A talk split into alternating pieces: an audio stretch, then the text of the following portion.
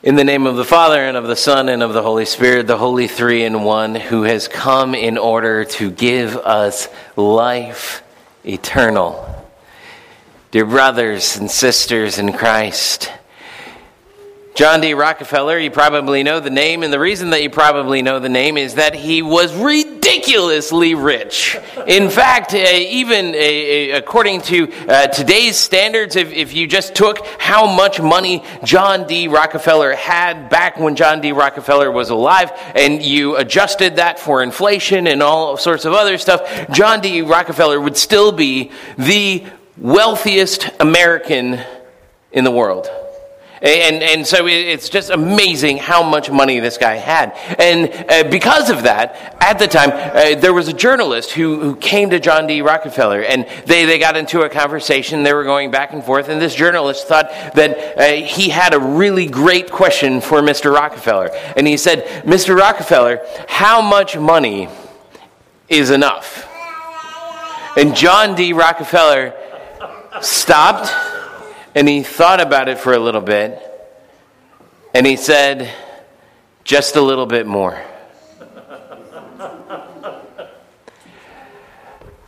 And we kind of understand that sense of things. We understand that, uh, you know, that, that we can get to a point where we are mm, probably content with whatever it is. Maybe it's not money for you. Maybe it's widgets. Maybe it's um, may, maybe it's internet speed. Maybe it's whatever it is. But you can get to a point where you're like, I'm content with my life. I know I, I have all that I need here. But if somebody just puts a little bit of an idea into your mind and says, well, you could have a little bit more all of the sudden your contentment goes away. And you go, oh, but I could have a little bit more. I could have a little bit more money. I could have a little bit more respect. I could have a little bit more love. I could have a little bit more, whatever it is that it is that you want. And that seems to be sort of something that's at play in this gospel reading. But of course, you look at this gospel reading, and, and maybe this gospel reading, it, it's a difficult one to understand. It's a difficult one to interpret, this gospel reading that starts off with Jesus talking to two brothers who are fighting about an inheritance. And if, if you read between the lines, probably what's happening is that there's an older brother and a younger brother. And usually, what happened in this situation was that an older brother in Jesus' day, in Jesus' culture, would get a double share. So it's basically like you would take whatever the inheritance was and you'd split it in two thirds. And the older brother would get two thirds, and the younger brother would get a third. Because the older brother then was supposed to take care of the rest of the family. He was supposed to use one of his thirds, his, his double portion, in order to take care of everybody else, and the younger one was supposed to just use that inheritance for themselves. And so when this comes up, and uh, the one brother says, Tell my brother to split the inheritance with me, what he's probably talking about is tell my brother to take that third, that bonus third that he has, and split it into two, and that way we can be even Stephen. And Jesus refuses to get into that. He says, Who, who made me a judge or arbiter over you?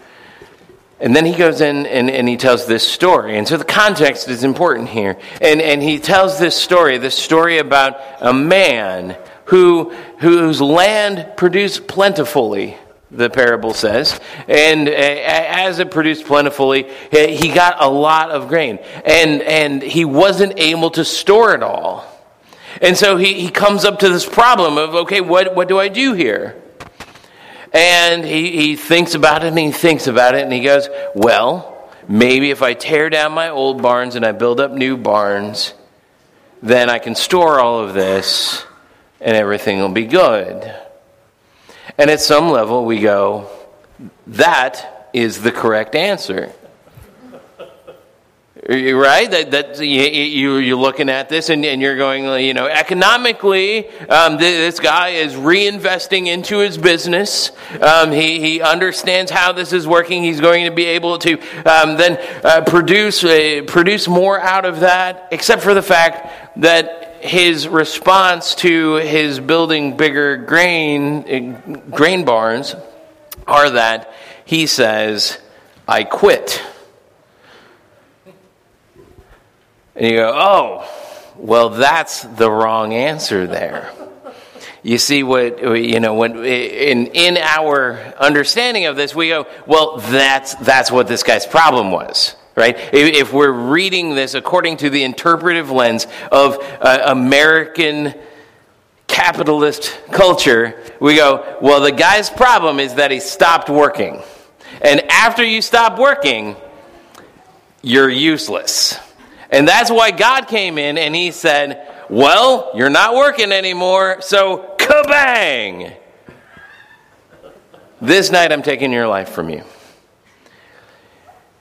And that maybe sounds a little bit silly, but there's something to that sense that, you know, after we stop producing, yeah, in those moments where we stop and we say, well, this is my moment, this is my moment to eat, drink, and be merry, then maybe this is an opportunity for me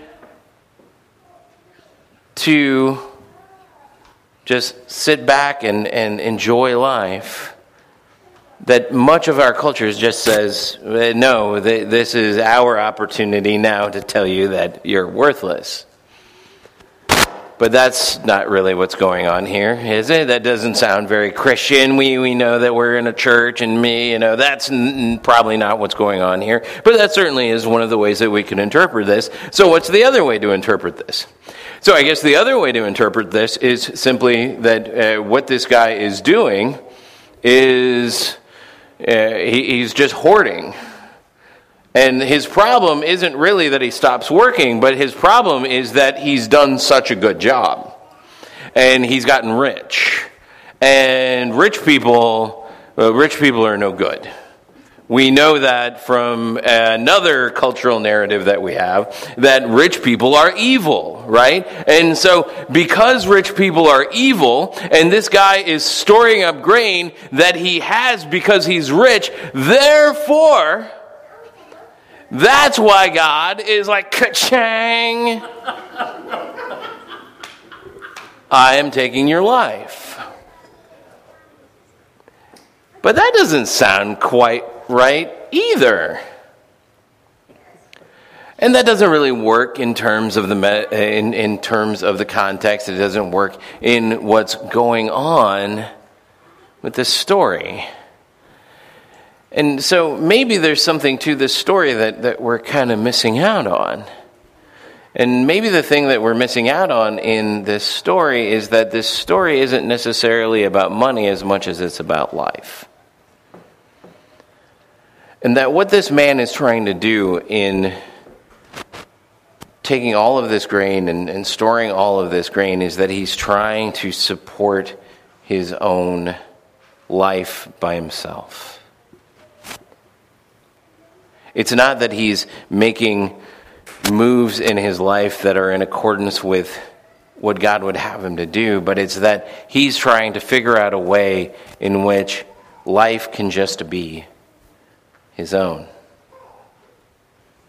And at that point, that's when God comes in and God says, Surprise, your life is not your own. Your life is mine. And, and God does that no matter who we are. God does that in, in a way that's scary and frightening in this way. This way that says, if we get out of control, if we start telling God, God, don't worry about me, I've got me, you worry about all of those other poor suckers out there, but I'm good, God. God at that point comes into your life and he says, Your life is not your own. And it's a negative thing. But it's interesting that the positive comes with the same words. The positive comes with the same words that your life is not your own. Instead, your life is purchased with a price. That price being the very life of God's own Son, who comes in and rather than you dying, he dies for you. And in his death, he says, Your life is not your own. And the amazing thing about Christ's life is that Christ's life, like manna, is not something to be stored up.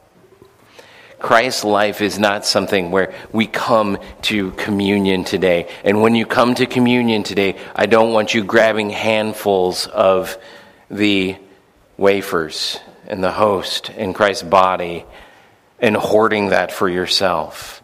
That's why we have somebody else give those things to you.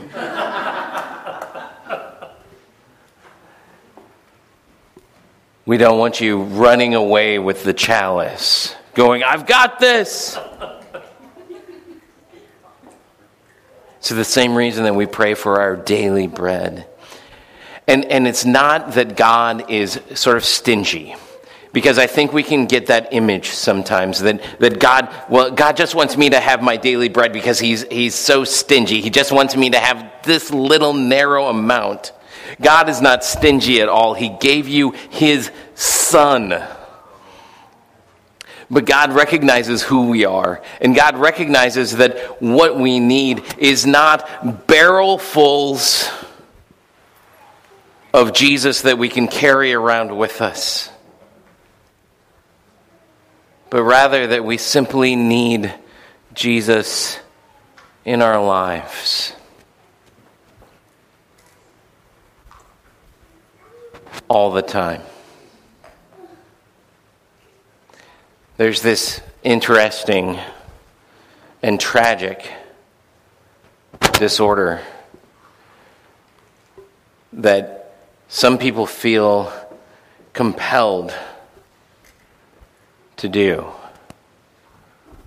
And it's binging and purging.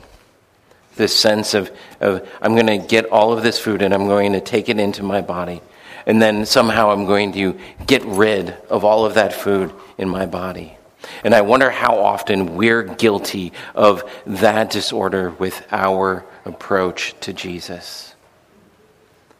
That we go to God and we say, I want all of the Jesus you can give me, so that later I can just vomit him out and not have to deal with the uncomfortable feeling for the rest of my week. What Jesus wants to be for us is something distinctly happier, distinctly better. He wants to be someone whose flavor stays in our mouth. He wants to be someone whose smell goes around with us. He wants to be someone who is in our lives, not stored up for the day that we die, but that, like the widow whose oil and flour continue to grow. That we would trust that we will always have him, no matter how much of him we expend for the sake of others. And so, how much Jesus is enough? Just a little bit more. Just a little bit more. Every day. Not until. Just a little bit more every day into eternity.